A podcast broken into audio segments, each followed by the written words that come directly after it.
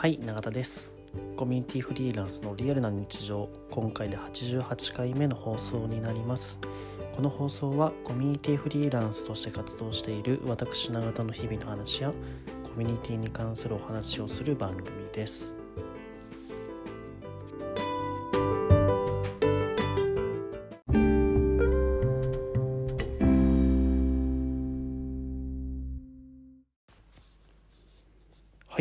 今回ですねえっと今皆さんコミュニティの活動されている方とか特にそうだと思うんですけど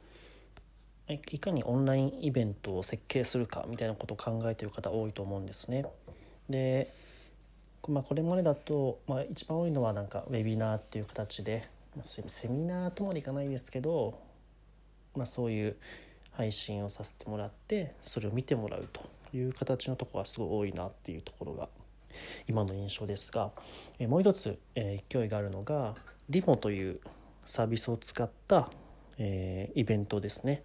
で例えばそのウェビナーとか Zoom ですとなかなか、えー、同時の複数、えー、て言えばいいんだろうな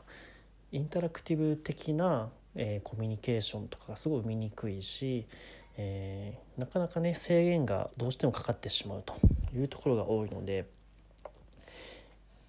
まあ、これまでねオンラインオフラインでやってきた、えー、コミュニケーション部分のイベント設計はすごい難しかったんですね。でそれが、えっと、リモというサービスを使えば、えー、なんとかそういうところを実現できるんじゃないかっていうところで模索している人がすごい多いと思っています。で簡単にリモっていうサービスを説明しておくと、えーまあ、中にですねたくさんテーブルがある空間がありますと。でそのテーブルの中と同じ人としか基本的に喋ることができないんですね。Zoom とかと、まあ、全員が例えば30人いるイベントだと30人全員が同じ画面にバーって映され映し出されるんですけどリモの場合は同じテーブルのマックス6人の人しか喋、えー、ることが同時にできないと。まあ、たくさんなんか交流会みたいな形でたくさんテーブルがあって、えー、同時にいろんなテーブルの交流が生まれているという状況が作れるんですね。まあ、それだけじゃなくて、えー、まあ、運営側ホスト側の人が、えー、参加者の皆さん全員向けて、え、話す機能もあったりとか、まあ、いろんな機能があるので是非触ってみてほしいと思うんですけど、まあ、このリモを使って先日ですね僕がやっている和製サロンというコミュニティでですねオンラインイベントを開催しました。で結構和製サロンでは結構ガッチガチでイベント組むことって意外と少なくて、まあ、割と余白を残した対話型ベースのイベント設計をメインにしてるんですけど、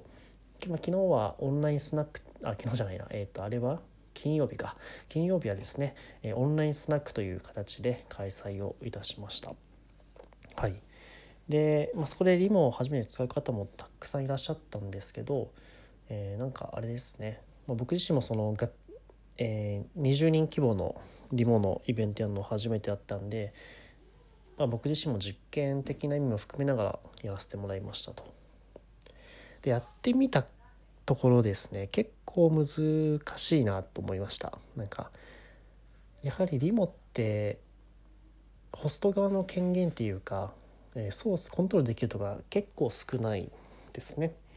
で、まあ、それがいいとこでもあり難しいとこでもあるんですけど、そのある意味余白の部分をどう設計するかがすごい問われるしどうファシリテーションしていくのかっていうところがすごい左右されるなというふうに感じたんですね。で、まあ、そうやってオンラインスナックという形も一つ、まあ、パターンとしてはあるのかなと思いつつ、まあ、交流的なイベントですねありつつもじゃあどうすればこのサービスがすごい使いやすくなるのかなっあ、えっと、このサービスを活用して、えーいい取り組み方って何なんだろうかって考えてみたんですけど、まあ、一つはですね、まあ、一回僕らもやったことあるんですけどコワーキングスペース的な形で使えるなっていうのまず一つあるなと思っています。えー、その空間が基本的に開かれっぱなしにしといてそこに行けば、えー、誰かと会えるみたいなねことができるなっていうのが一つと思いますね。でもちろん時間制限があるので、えー、その時間内でやっていくという形になるんですが、まあ、そんな似たような形でちょっと今検討しているのが、えー、週に1回、えー、週に1回1日3回週に1日か1日でその1日のうちの3回、えー、そのリモを開く時間をコミュニティで作ったらどうかっていうところをちょっと実験的にやってみたいなと思っていてで、まあ、それぞれ1時間ずつ設定をしておいてその1時間は開いておきますよと。で勝手に来て喋るもよし、えー、別に来なくてもいいし来てログインするけど作業するだけみたいないろんなやり方があると思うんでまあ本当はあとはなんかご飯食べるだけとかそういう時間を共有するみたいな、まあ、そういうなんかことをしておくとやっぱ一番いいなと思ったのは偶発的な会話が生まれやすいことなんですよね。でやっぱりオフラインで失われたものってやっぱ偶発性な部分がすごい多いと言われていますがまさに僕もその通りだと思っていてじゃあこの偶発性をどうオンラインで設計していくかっていう時にまあ、このリモートというサービスはかなり活用のしがいがあるんじゃないかなというふうに思いました。はい、もうもうホストが一切コントロールしようとすることをやめるっていうのも僕一つ手だと思ってるので、まあ、さっきのただ空間開くだけっていうと本当にもうホストっているようでいないもんだからまた各自自由にやってくださいねみたいな。ただそれを一般的になっちゃうと荒れてしまう可能性もあるのでコミュニティ内だけでやっていくとそうですね同じ共感価値観を持っているコミュニティだからこそ、えー、そういう緩く管理されない場が機能していくんじゃないかなというふうに思うんですね。はい、まあ、そういったところで、えー、ちょっとリモというサービスを使ったオンラインのコミュニケーション設計みたいなところはもちろんこの数ヶ月ぐらいずっと模索はしてるんですけどなんとなくその辺りかなっていうのはその、まあ、うちだったらこの辺りかなっていうのが最近やっと見えてきたかなというふうに思っております。はい。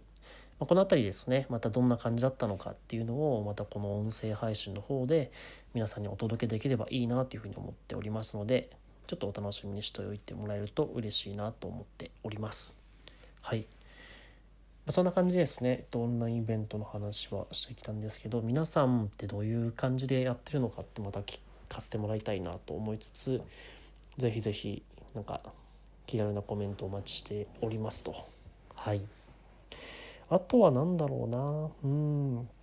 まあ、さっきのウェビナーのところの話で言うと少しウェビナーじゃないんですけど、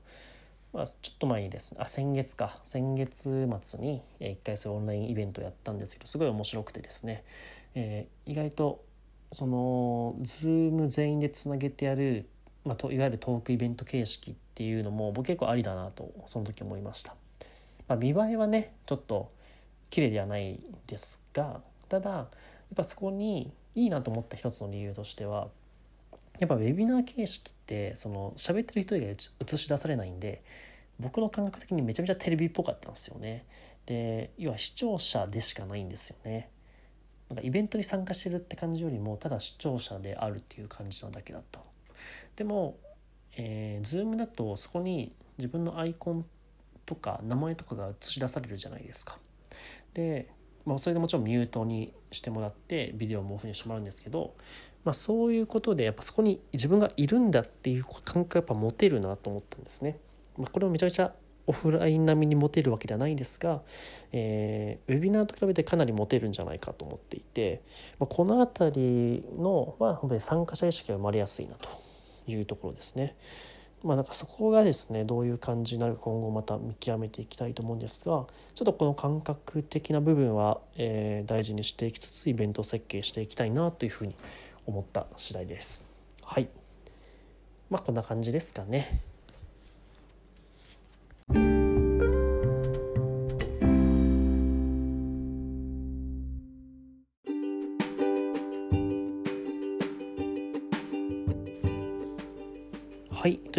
コミュニティフリーランスのリアルな日常いかがでしたでしょうか？今回はですねオンラインイベント特にリモを使ったオンラインイベントの設計とかについて見ていきました。はい、ま、これ以外にも結構いろんなねオンラインのツールがあるっていうことは僕の耳にも入っているので